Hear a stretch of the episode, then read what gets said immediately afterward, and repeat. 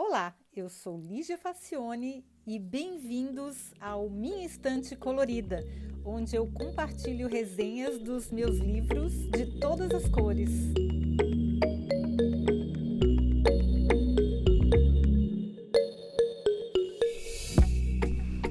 Olá! Hoje a gente vai falar sobre um achado incrível. Eu encontrei The Man Who Spoke Snakish, que numa tradução livre seria o homem que falava serpentez, ou no caso a língua das cobras, do estoniano Andrus Kivirak, eu não sei se é assim que se pronuncia, num sebo maravilhoso que eu achei em Kreuzberg chamado Another Country, que foi uma dica do meu querido amigo Ricardo Beguiato. E foi muito bacana esse livro porque eu achei o título curioso a capa era bacana, encadernação é bacana, porque vocês sabem que eu sou dessas. Para mim, o livro tem que ser um trabalho completo, interessante. Capas feias eu meio que desprezo, eu julgo o livro pela capa, assim. E eu não me arrependi, porque foi um, uma coisa. Eu, eu, nunca tinha ouvido falar nesse autor. Eu acho que eu nunca li um autor estoniano e ele é jornalista, contista, escritor de livros infantis e foi premiado por essa obra na França. Então, como é que como é que eu podia nunca ter ouvido falar nesse homem, né? E ele é muito talentoso. Eu fico imaginando como é que uma pessoa pode ter tanta imaginação quanto ele para escrever esse livro. Então vamos lá. A história se passa na Estônia num tempo indeterminado que mistura vilarejos da Idade Média com humanos ancestrais. O protagonista, chamado Limet, vive na floresta onde quase não dá para ver o sol, é uma mata bem fechada mesmo, e ele vai contando a história da sua família. Esse povo antiquíssimo falava a língua das cobras, que eram considerados os animais mais sábios e inteligentes, capazes de dominar todos os outros. Os humanos ficaram amigos das serpentes e aprenderam o idioma, que é tipo um sibilo, né? Um, uns apitos assim. E o que facilitou muito a vida deles, pois, só para citar um exemplo, quando os humanos queriam comer um veado, uma, uma carne, alguma caça, eles não precisavam ir correndo caçar aquele bicho. Era só pedir para que eles se sacrificassem usando as palavras certas. Então, eles chamavam os, os animais que eles queriam comer com a, com a na língua das cobras. O animal obedecia o comando e oferecia o pescoço, eles cortavam e, e, o pescoço é uma coisa assim horrível, né? Se a gente pensar, mas se a gente imaginar que aquela época era de muita violência, os animais se entregavam ao combate, ao abate e a tribo podia se alimentar sem o uso da violência. Eles não caçavam, não deixavam o animal estressado. O animal meio que entendia que esse era o papel dele. Claro que hoje em dia é uma coisa bem absurda de a gente falar, mas a gente tem que contextualizar naquela época onde os seres humanos viviam da caça. E nesse caso, não precisavam caçar. E não tinha assim uma, uma coisa muito traumática para os envolvidos. Os humanos eram animais como quaisquer outros. As cobras eram quem dominava tudo, então os humanos só se davam um pouco bem porque eles eram amigos e conhecidos lá das cobras, conseguiam viver em harmonia, tinham muito respeito uns pelos outros. Então eles conseguiram, por isso que eles conseguiram uh, aprender a língua das cobras. Bom, eis que perto da data do nascimento de Limet, o pai dele ficou fascinado pela modernidade que se avizinhava. As pessoas estavam todas saindo da floresta e vivendo em vilas. Elas começaram a plantar trigo, fazer pão, produzir vinho. E a mãe dele, do Limet, era totalmente contra passar a maior parte do tempo sem a proteção das árvores, a céu aberto, o que ela considerava antinatural.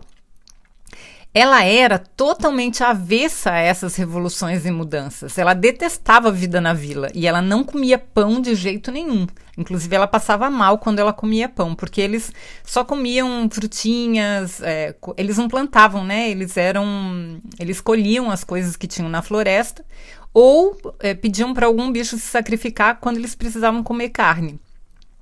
Já o pai do Limet, ele era totalmente fascinado por esse novo mundo. Logo ele aprendeu a usar a foice, que tinha sido recém-inventada, a plantar o trigo e até a falar o idioma alemão, que era o corrente naquela época na Estônia.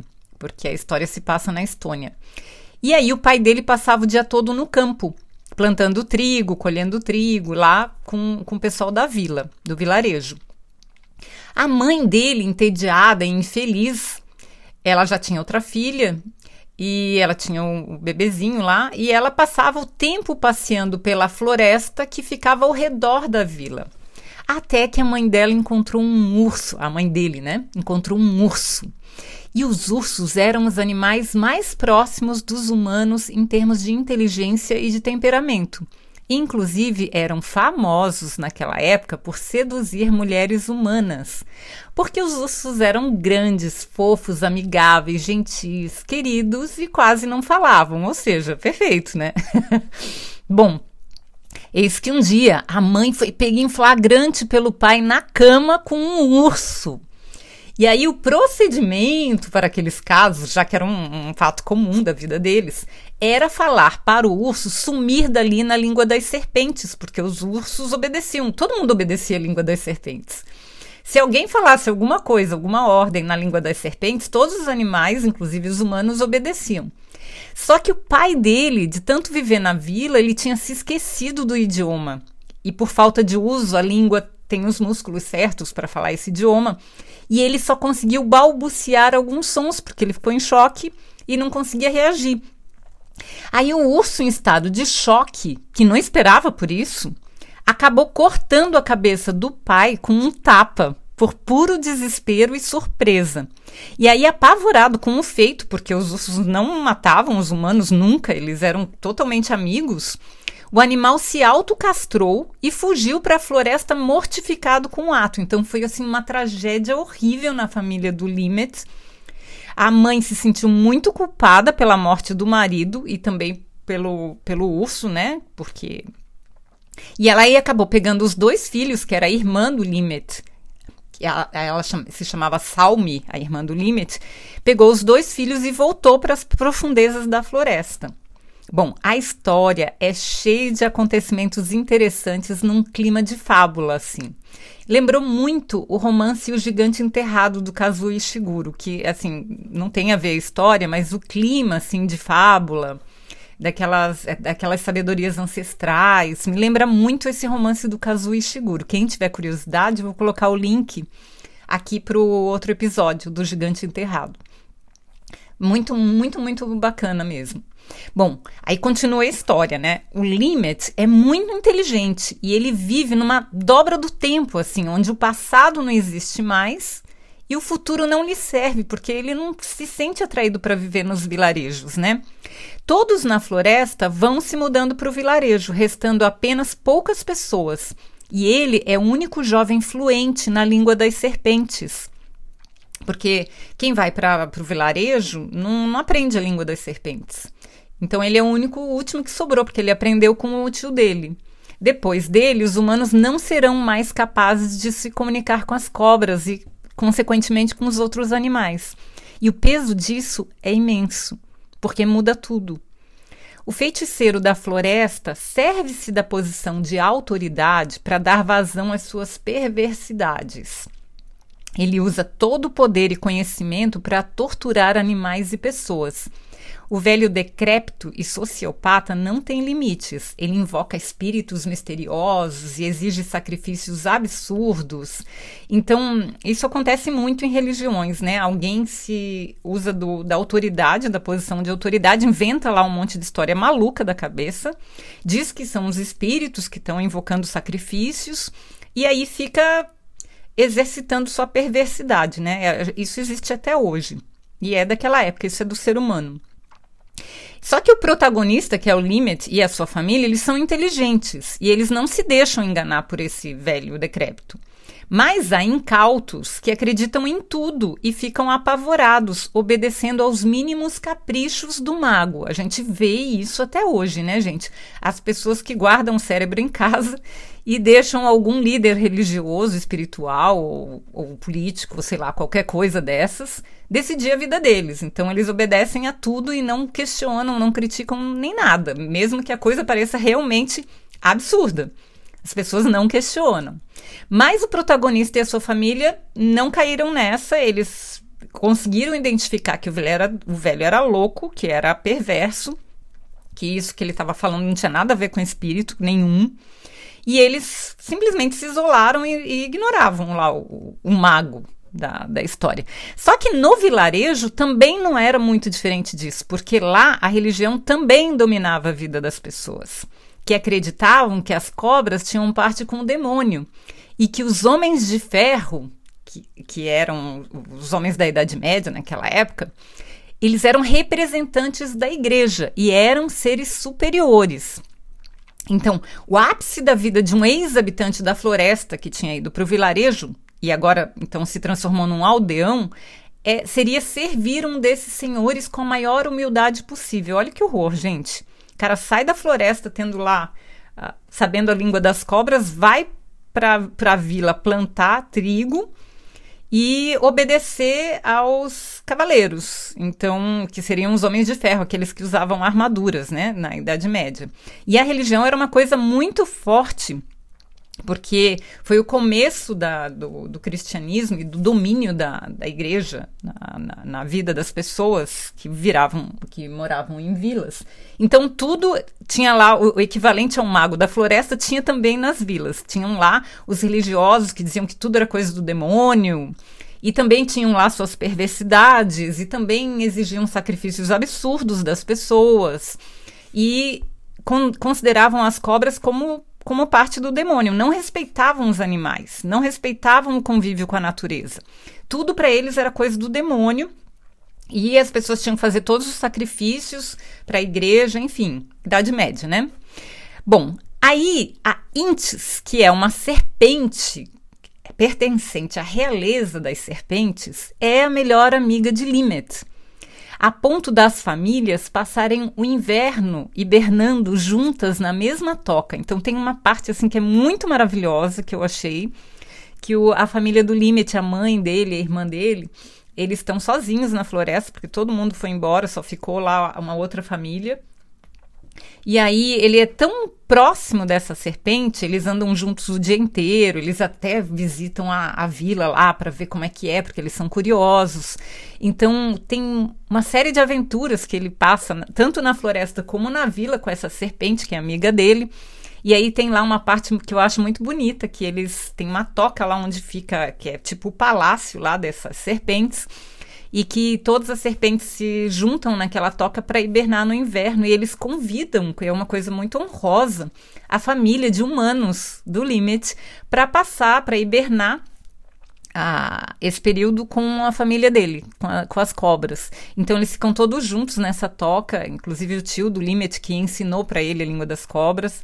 É, um, é uma coisa assim muito bonita de ver a integração das pessoas com os animais e o respeito, enfim.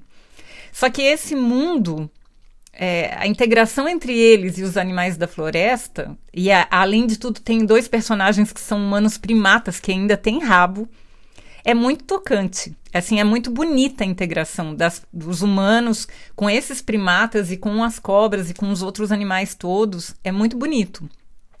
Só que esse mundo vai se destruindo aos poucos. E o Limit, ele precisa sobreviver. Ele está numa situação muito solitária porque ele é a única, é a última pessoa que fala a língua das cobras, que tem uma, uma amizade grande com as cobras. Tem a mãe, tem a irmã, mas tem aquele velho mago lá que inferniza a vida de todo mundo na floresta. Tem uma outra família que continua na floresta, mas é muito fanático e segue lá o mago. Então tem uma série de conflitos. E olha, um dos melhores livros que eu li esse ano. Só que infelizmente não tem a versão em português. É, a gente perde muita coisa em ler só em português, gente, porque tem muita coisa interessante em inglês, em, em outros idiomas. Mas quem consegue ler espanhol, que é meio parecido com português, tem em espanhol. Também tem em francês e tem em alemão. Então, tem nesses quatro idiomas: inglês, espanhol, francês e alemão. Para quem não, não lê as línguas mais diferentes, o espanhol é bem parecido, eu recomendo, dá para ler em espanhol. Não sei esse livro, né? Mas é, dá para ler o mais parecido que tem da nossa língua, do português. Mas olha, fica aí um incentivo, tá, gente? Ler em inglês a, a, amplia muito a nossa oferta de bibliografia, de coisas interessantes para a gente descobrir. porque, nossa, como que eu vivi até hoje sem ter lido esse livro tão maravilhoso, muito, muito bacana. Eu gostei muito desse autor e nossa, eu estou encantada com ele. Eu vou procurar outros livros dele porque ele escreve de uma maneira muito poética, muito bacana, apesar de as cenas que eu citei são bastante violentas, mas ele faz a, a coisa ficar de uma maneira muito poética. Eu recomendo demais. Eu gostei muito, muito desse livro. Eu gostaria que todas, mais pessoas tivessem acesso a ele. Então eu vou colocar a, na, na descrição do aqui do do episódio, vou colocar o link para a versão escrita. Para quem não sabe, todos os episódios têm uma versão escrita, porque no início eu só fazia as resenhas escritas e comecei a fazer o podcast depois. Então, eu vou colocar o link para a versão escrita e também tem um link para o minhainstantecolorida.com, onde você, eu vou colocar lá o link em espanhol, em francês, em alemão e em inglês esse livro, para em algum idioma você conseguir ler, porque é uma perda muito grande a pessoa não ter, não ter acesso a isso. É muito bacana essa história. E além disso, eu vou deixar o link para o Gigante Enterrado do Kazuo Ishiguro, que inclusive ganhou um Nobel de Literatura, que é, um, é, um, é uma vibe muito parecida, eu achei, assim, de, em, como se fosse uma fábula que junta tempos antigos. É, eu achei muito bacana. Gostei muito e recomendo. Espero que vocês tenham gostado e até o próximo episódio. Tchau!